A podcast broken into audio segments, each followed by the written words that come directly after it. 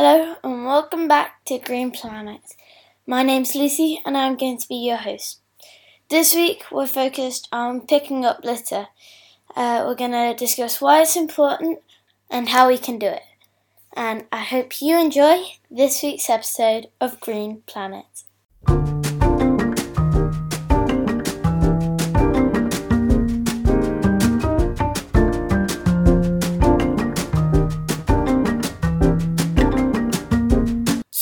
Litter picking. Remember in the second episode, I interviewed Martin Dorey, who wrote No More Plastic, and he mentioned a bit about two minute beach clean and how you can pick up litter on the beach.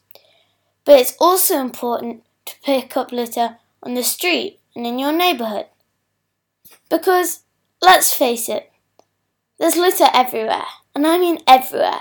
Not just on our beaches, but in our towns, cities, streets, buses, lakes, rivers, even our countryside has rubbish scattered all around it.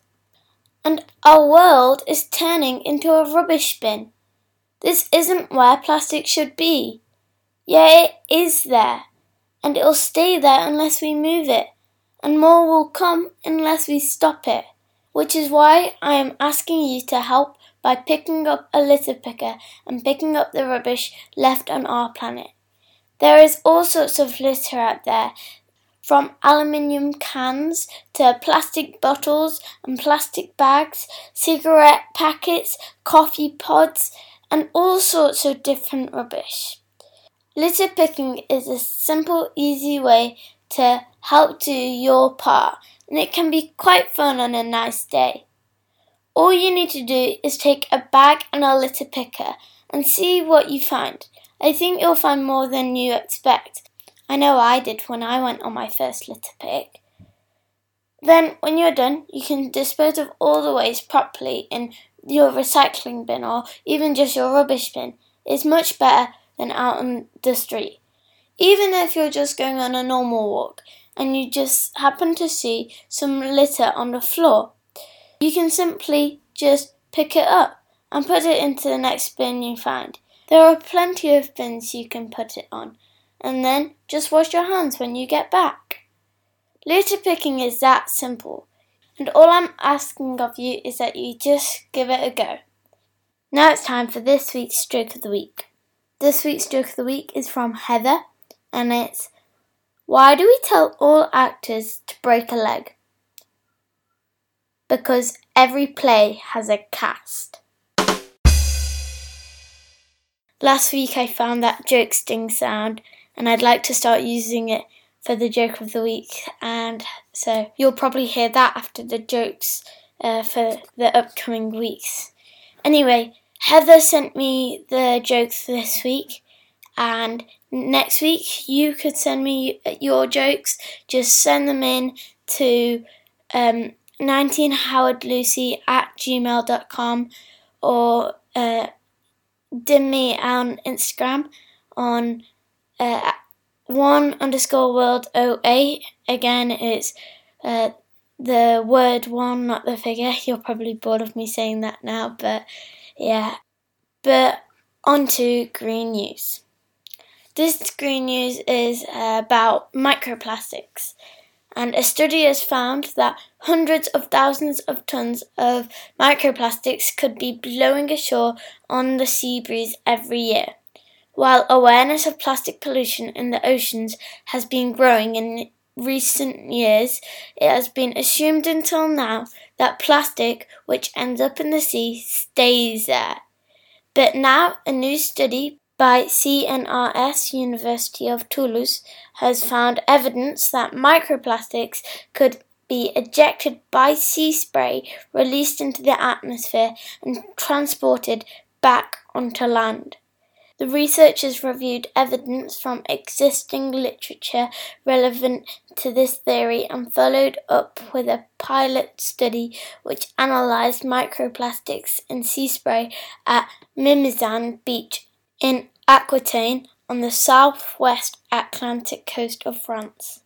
This information comes from the Strathclyde University website and I think it's fascinating to know that the microplastics can actually come up into the atmosphere. However, it's now time for our environmentalist. And this week we have an interview with Amy Troner, who does a lot of work with plastic. So, hello, Amy. Welcome to the show. Um, firstly, I'd just like to ask you what is your job and what do you do? My job is um, I am a recycling and waste management officer for Preston City Council and I do lots of different things depending on what year it is. Um, but I do a lot of recycling education. So sometimes that means going into schools and talking to people. Sometimes it just means knocking on people's doors and trying to explain to them how they can manage their waste better. Sometimes I do enforcement, which means I go through dumped bags of rubbish and I look for evidence to try to find out where it's coming from so we can give fines to people for dumping their rubbish. And most of the time, I think I just try to solve problems. So, just trying to fix people's problems when they're struggling with their rubbish um, and all kinds of things that come up. So, that's about it. So, you mentioned that you go into schools and give talks. Could you tell me a bit more about that? Sure. So, um, when I go into schools, it really depends. Sometimes I will go in and give assemblies to really big groups. Sometimes I'll just do individual classes. A lot of times, kids will be learning about recycling and the environment at school. So, it's just nice when another person can come in that isn't their teacher. Um, it's always really good to have a lesson when it's from somebody else. And we talk about recycling, but we also talk a lot about reducing their waste and reusing their waste, um, not just recycling. And uh, and then I also actually give talks at scout groups and um, adult groups and churches and all sorts. Anybody who wants me, I come and talk. so you've probably met a lot of people, but what would you say has been your proudest achievement since starting your job? Well, I think it sounds really funny. Um, there aren't any big achievements that I get excited about. I get really excited about the little ones. So, particularly when you have maybe a family or a person who really isn't interested in looking after their neighborhood or their environment. And I love when I'm able to chat to them. And sometimes I think being American helps them listen. but, um, but I love when I can convince them that it's just a habit and that, you know, if they just make little changes and recycle, that it's actually going to make their lives a lot nicer because they won't have so much rubbish on top of the fact that they're helping the environment. So for me, those are like my little achievements every day I get very excited about. And that's what keeps me going. And I think I've been doing it for about 17 or 18 years. Uh, that's very good. So you uh, try and get people to recycle and use less plastic. But what do you think is the main problem with plastic? Well, probably the fact that it's used too much. So it's actually a really amazing material. Um, and I know a lot of people think it has a lot of bad sides, but it actually has a lot of positive things too. So if you think about something very simple like a Coca Cola bottle. Um, Coca Cola used to always be made in glass, and the pros to glass are that it's really easy to recycle glass millions and millions and millions of times. As long as it goes in a recycling bin, we can melt it down and make it into something new, which is wonderful. Um, but glass is a lot heavier and it's a lot easier to break. So you have to think all the all the big trucks that are driving Coca Cola all over the world are actually heavier when there's glass bottles in them. And that means they use more fuel. And it also means there's more breakages.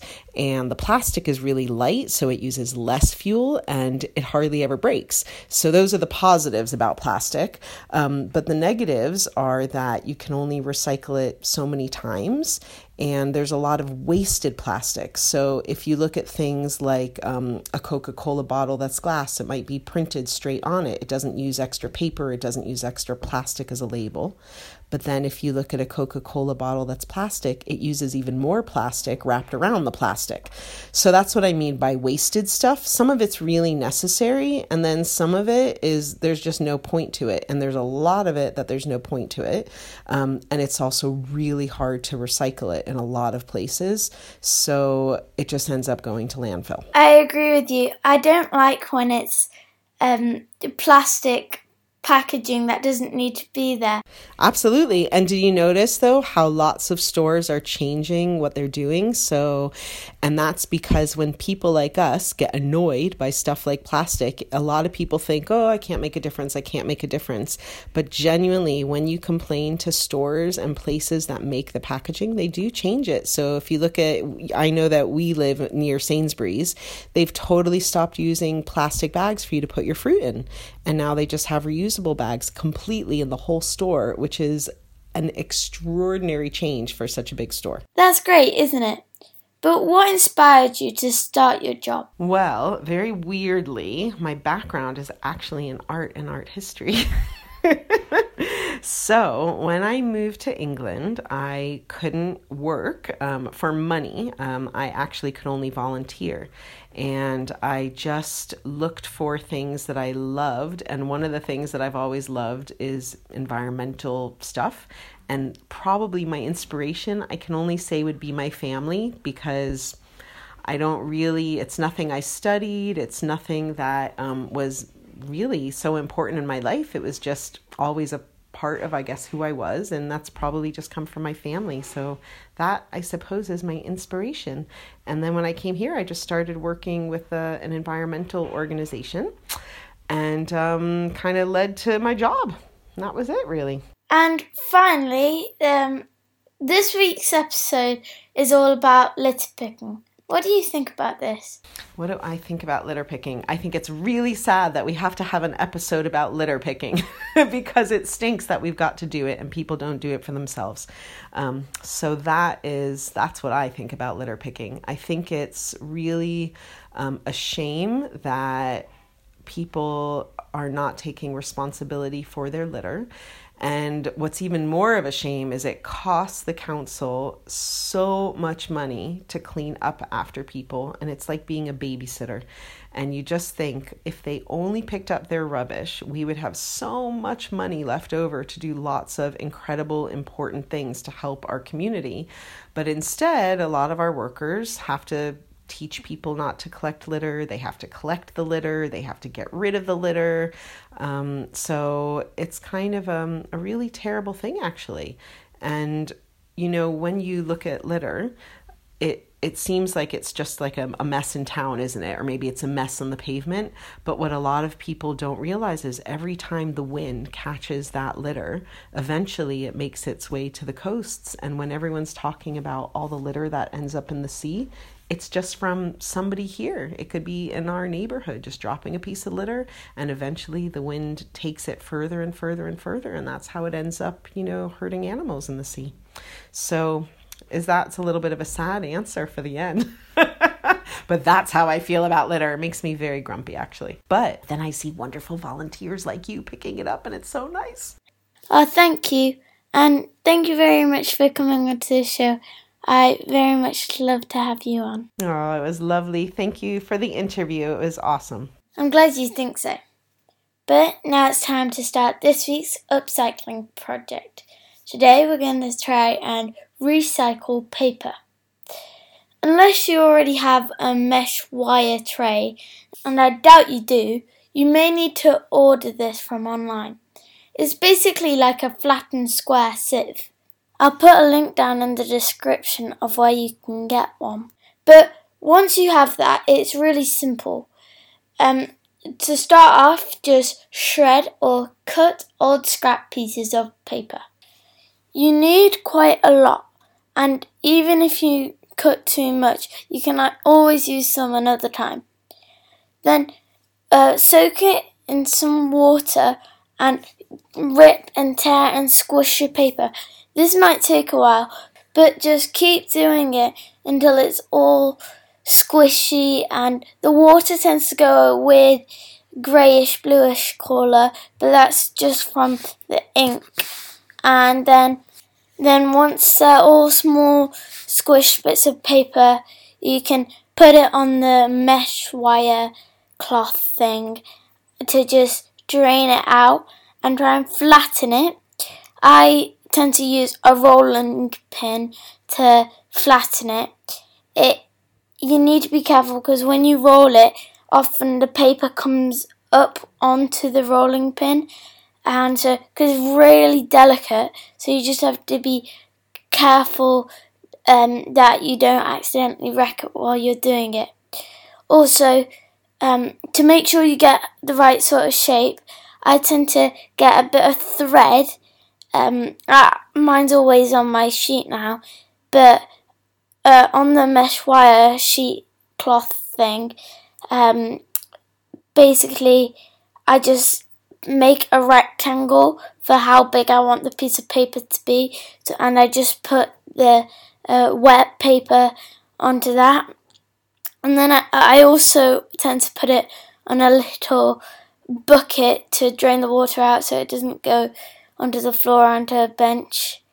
And then, yeah, once you've rolled it out, you can just leave it to dry. It might take a few days, just uh, wait for as long as it takes to dry, and then it's it tends to be bumpy, but sometimes it's really good, especially if it's shredded. Shredded paper tends to work better than cut paper, um, but it should be uh, usable, writable, that sort of thing. And um, I hope you enjoy it. Um, in the video that I did, which should be on YouTube or on my Instagram account, you'll see that it's quite bumpy. However, it won't be that bumpy if you use shredded. I cut it in the um, video because I wanted it to show you how you can do it without having to buy like a shredder or something. Oh, and the mesh wire things can be quite cheap. You can find some for around a fiver uh, the one in the link is around a tenner. It is all up to you. It's just I thought I'd give you an idea of what I've got, and that's the one in the description below. If you are a bit confused how to do it, uh, as I said, go onto the YouTube channel Green Planet, um, or go onto my uh, Instagram account one underscore world 08. Again, that's one the word, not the figure and check out the videos. There's all the videos on there for all the different uh, makes and uh, upcycling crafts from all the different episodes. So yeah, um, and I am afraid that's all we've got time for today. But have fun, and I'll see you next week on Green Planet.